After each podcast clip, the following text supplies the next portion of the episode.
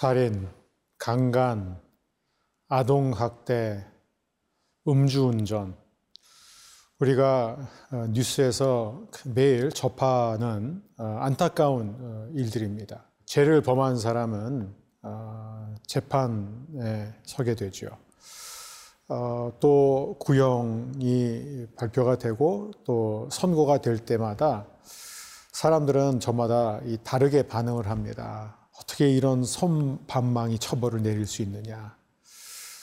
즉, 어, 사람에게 가해지는 불의에 대해서, 잘못에 대해서 법 제도도 이게 정답을 갖고 있지 않은 것 같아요.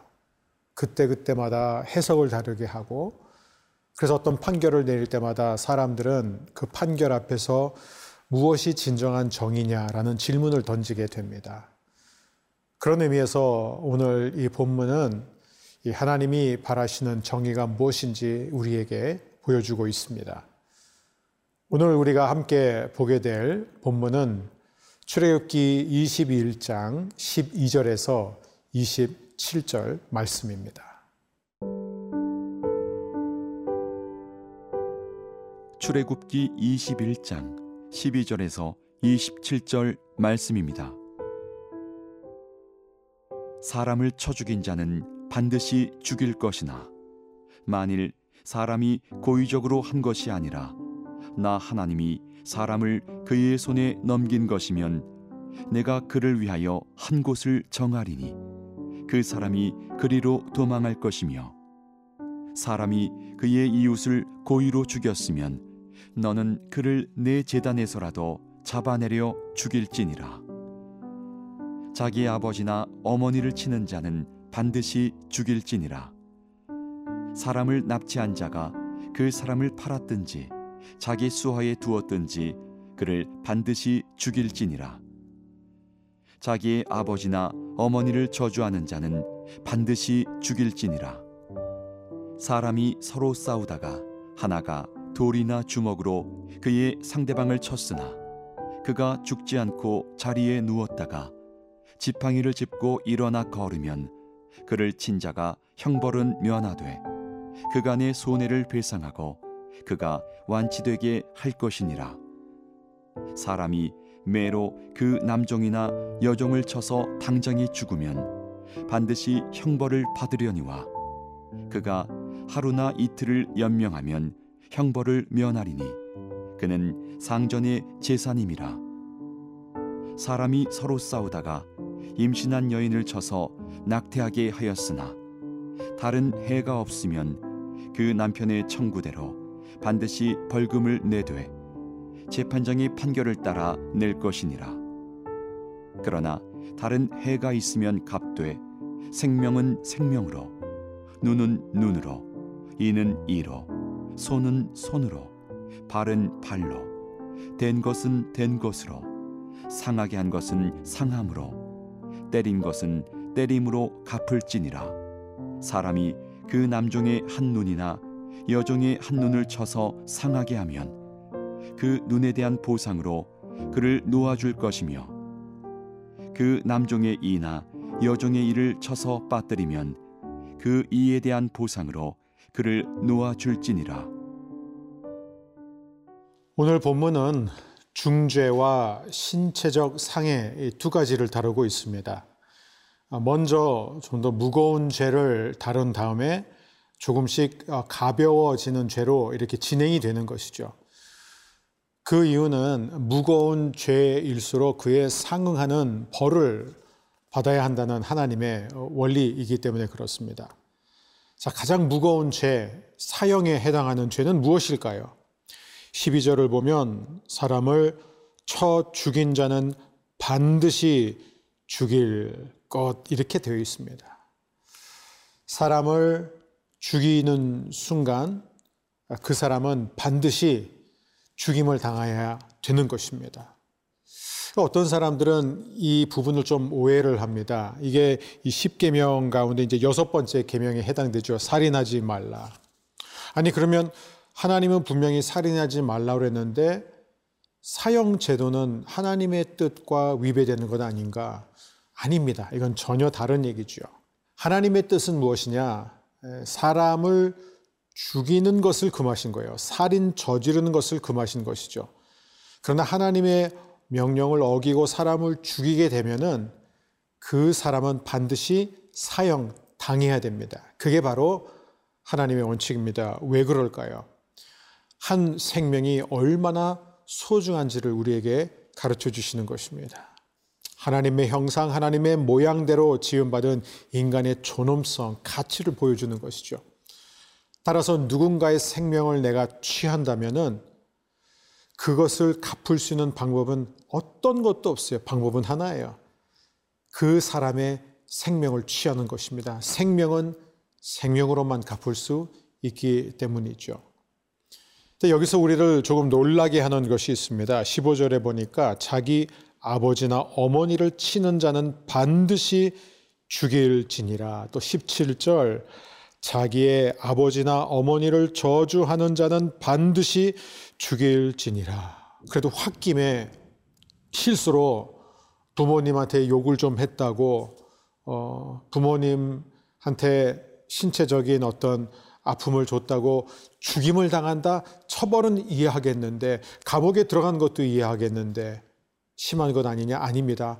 하나님의 창조 질서를 보여주는 대목이에요. 하나님이 이만큼 가정을 소중히 여기십니다. 가정 안에서 질서가 무너지면요 민족이 무너지는 것입니다.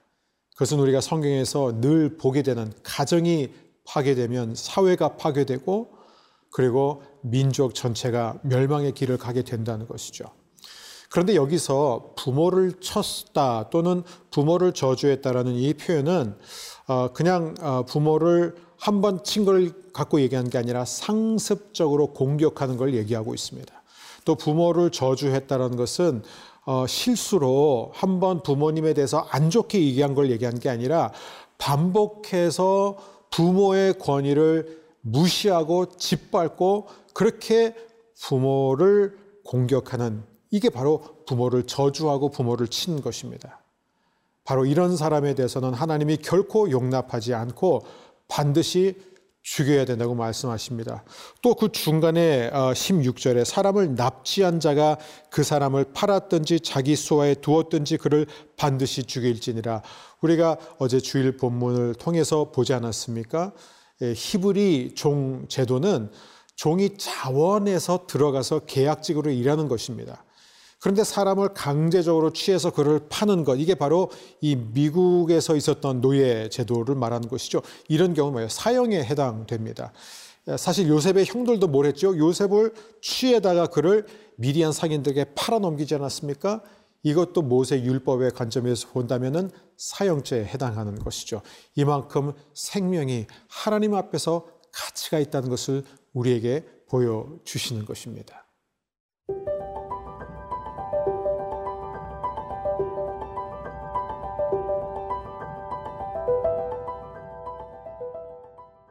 하나님은 또 어, 신체적 상해 부분을 다루죠. 18절을 보게 되면 사람이 서로 싸우다가 하나가 돌이나 주먹으로 그의 상대방을 쳤으나 그가 죽지 않고 자리에 누웠다가 지팡이를 짚고 일어나 걸으면 그를 친 자가 형벌은 면하되 그간의 손해를 배상하고 그가 완치되게 할 것이니라.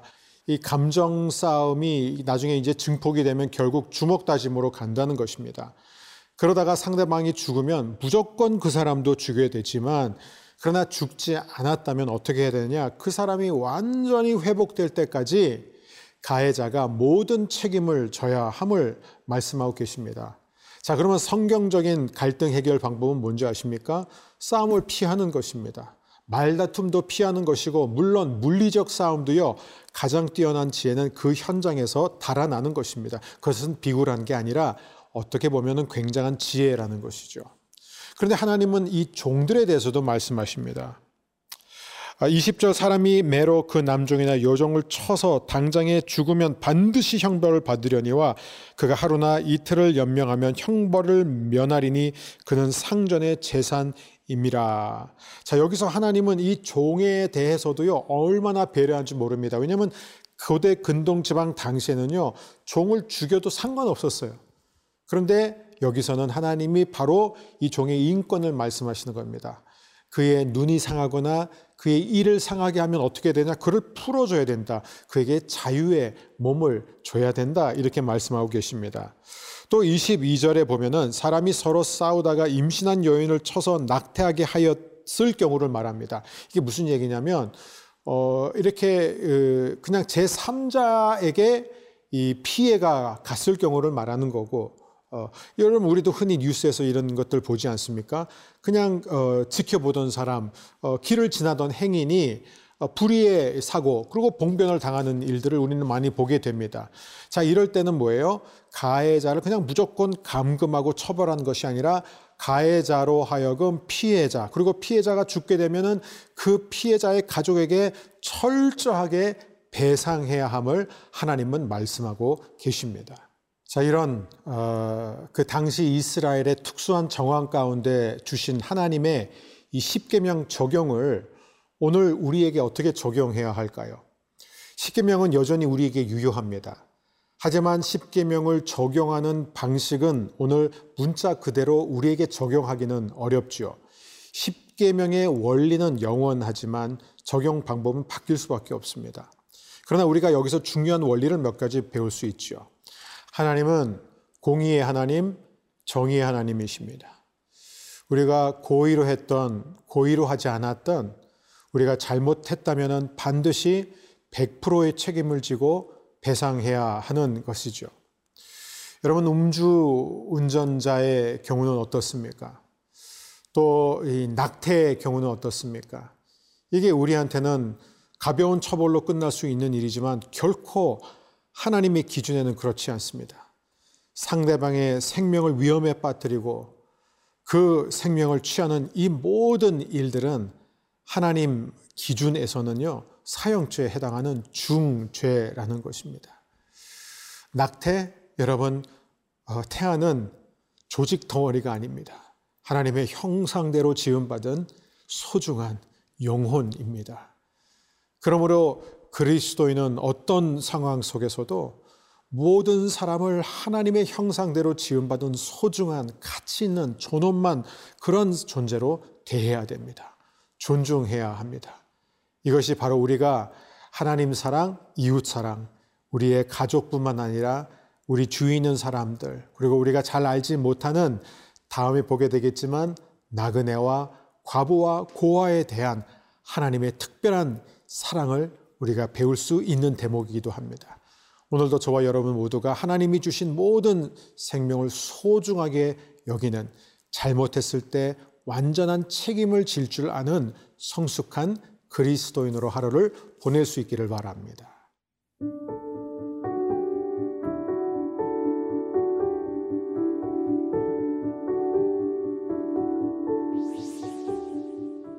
사랑의 주님, 생명의 소중함과 존엄성을 알게 해 주셔서 감사합니다. 사람에 대한 모든 공격은 바로 하나님을 향한 공격입니다.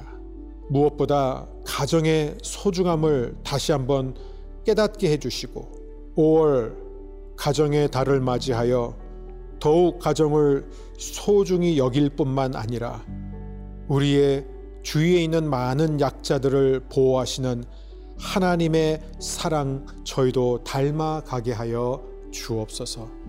예수님의 이름으로 기도합니다. 아멘.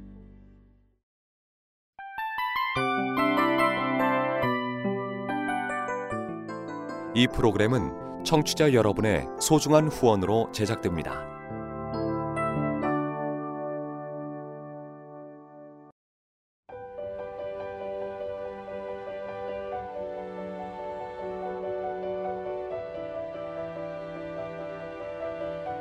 세상에는 수많은 교회들이 있지만 더 깊이 있는 말씀 강해를 찾기 위해 크기로만 교회를 선정하지 않습니다.